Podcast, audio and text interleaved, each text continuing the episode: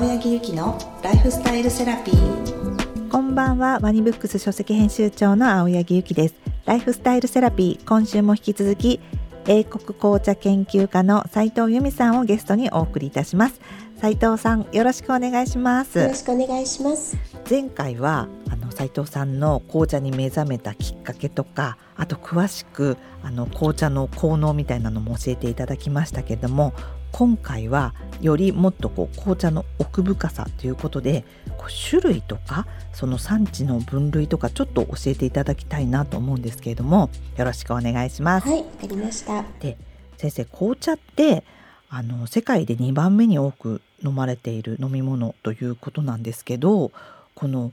ダージリンとか今私たちがねカフェとかでアッサムとかセイロンとかよく聞くんですけどその違いみたいなのって一つ一つ簡単になんか教えていただくことできますか？はい、えー、紅茶は基本的に産地で分類されるんです。産地。はい。はい、例えば今おっしゃっていただいたダージリンアッサム。この2つはインドの、えー紅茶なんですけれども、はい。ダージリンという場所で取れるからダージリン紅茶へえそうなんですね。うん。アッサムという場所で取れるからアッサムという名前がついています。そうか。産地の名前なんですね。はい、えーですからまず分類の一番、えー、と基本的なところにあるのは産地で分類されるということですね。どの紅茶も大体そうなんですか？産地の名前がつくんですか？えっ、と例えばダージリンアッサムは場所の名前ですね。はい。それから他に知ってる紅茶って何がありますか？セイロン。はい、セイロンは現在のスリランカ、スリランカの、えー以前の国の名前昔の国の名前がセイロンという名前だったんですね。そうなんですね、はい、ですから現在は国はスリランカですけれども紅茶の名前はセイロンティーということで現在も呼ばれています。他に知ってる紅茶、どうでしょう？今実は飲んでるんですけどアールグレイ。あアールグレイを飲んでらっしゃるんですね。はい、はい、アールグレイってどこの紅茶でしょうね？ちょっと不思議な気分になりません？確か人の名前ではないですよね。実はそうなんです。よくご存知で。すか？そうなんです。いやこれ当てずっぽうです。え ー、R というのは英語で伯爵のことを言います。はい。はい、えーつまりグレイ伯爵という名前の紅茶なんですね。えー、素敵ですね これはあのイギリスのグレイ伯爵が、えー気に入って、えーこの紅茶が出来上がったというそういうエピソードがあるんですけれども、えーアールグレイは、えー実は香りがちょっと特徴的です。すごく爽やかな香りがしますよね。そうですねはいこれは産地別の、えー紅茶よりも、えーちょっと、えーしっかりとした香りがありますが、えーこれはフレーバーがついているんですね。アールグレイはその他のダージリンとかアッサムとかセイロンとは違う少し香りが強いと思ったらフレーバーが入ってるってことが特徴そうですそうです。じゃあ何のフレーバーがついているかというとはいベルガモットという名前の、えー柑橘系のフルーツの皮から取れるオイルが付けられています。うんハーブのベルガモットではなくて柑橘系のフルーツのベルガモットです。なるほどベルガモットの香りがつけられてるはい、そうです。それすごい特徴的ですよねそうなんです。アールグレイだけはちょっとそういう意味では、えー香りの名前がお茶の名前になっているわけではなくって、えーそういうまあエピソードの中で生まれた紅茶なので人の名前がついているちょっとあの紅茶の世界の中でもちょっと特徴的な分野に入りますが分類としては、えー香りがついている例えばアップルティーとかストロベリーティーとかああいう癖のないタイプの紅茶に、えー何か別のものの香りをつけるというのがフレーバードティーなんですね。なるほどですからベースの紅茶が、えー、と例えば、えーさっき出てきたセイロンティーに香りをつけるのかそれともダージリンに香りをつけるのかによってまた味わいの広がり方がちょっと変わってくるわけですね。じゃあ例えばこうアップルティーと言ってもそれがあのダージリンについてるものなのかアッサムについてるものなのかでやっぱり微妙にはい、味や香りが変わってくるってことなんですね。はい変わりますそういうベースがあったんですね。まあでもあの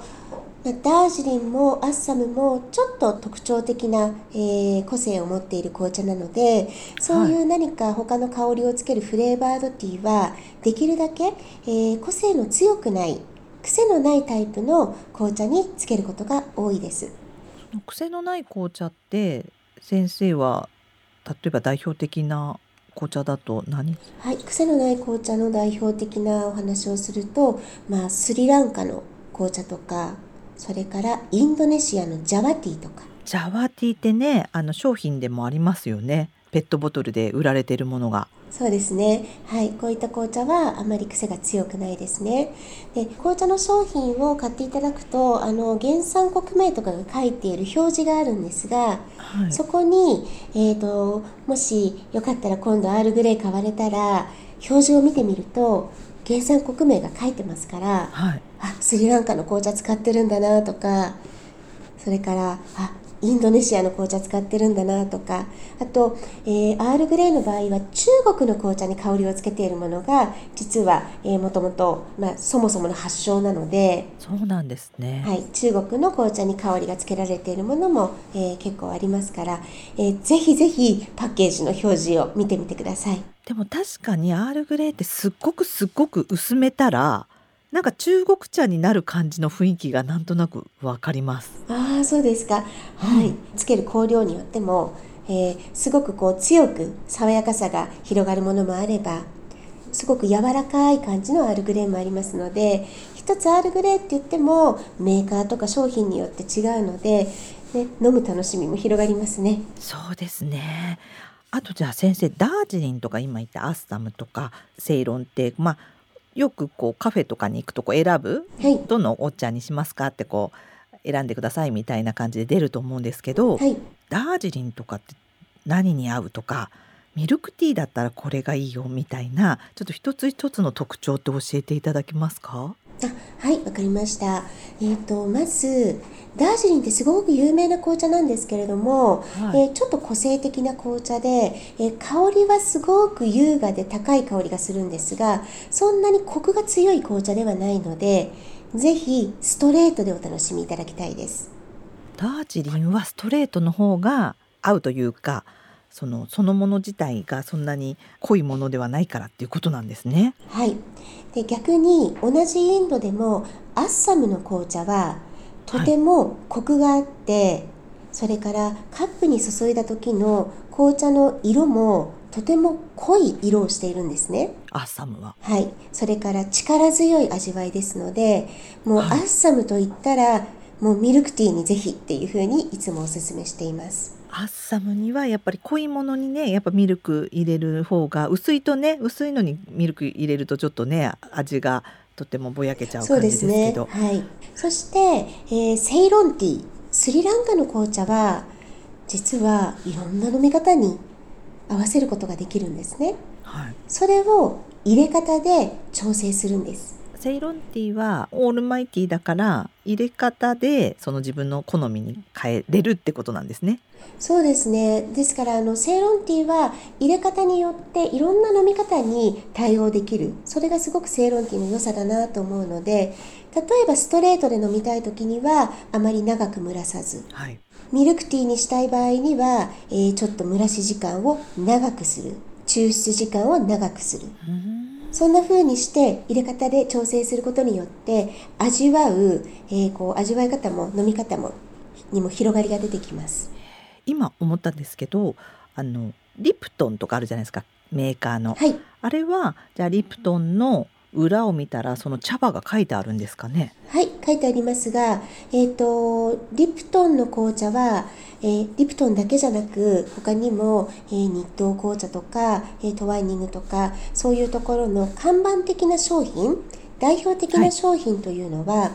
どんな飲み方にでも、えー対応できるようにブレンドされているとても優れた紅茶なんですね。ブレンドされてるんですか？そうなんですよ。いろんな紅茶がブレンドされていて、どんな飲み方にでも、あの、こう、オールマイティーに対応できるように作られている紅茶なのでぜひぜひね、えー、代表的なブランドの、えー、ティーバッグはいつもそばに置いて楽しんでいただきたいですね。じゃあそのブランドごとに少し特徴があるみたいな感じなんですかね。はいそうですね、今先生がおっしゃったあの日東紅茶でリプトンとかトワイニングってあのスーパーに行けばこう買えるものですよね。そうですね。これはあの先生的にリプトンならこうだよとかっていうそういうようななんか先生の好みみたいなのって終わりだったりするんですか？ああそれを言われると私はあの以前リプトンで仕事をしてましたので。あのやはり、えー、自分が携わっていたブランドをひいきにしたくなるんですけれども、うん、本当にそれぞれに、あの持ち味が違うんですよ。そして私たちっていつも自分のあの気分とかそういうのがいつも安定しているわけではないですよね。そうですね、うん、だからあのある時なんとなくこのブランドの紅茶を飲んだらすごく美味しかったっていう出会いがあったり、うん、それからたまたまもらったものがそれだったりっていう新しい出会いがあったり、はい、だからあの紅茶って一口で言っても、えー、ブランドによって味が香りがちょっと変わったりもするのでいろんな楽しみ方していただきたいなと思います。なるほどでも今ちょっと初めて知りました有名なブランドのメーカーがこうブレンドされてるっていう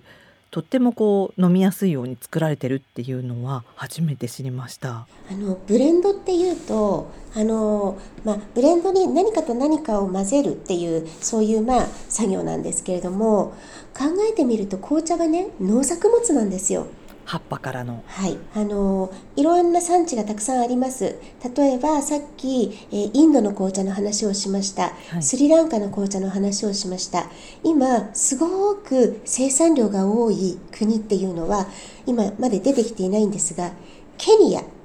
アフリカのケニアの紅茶は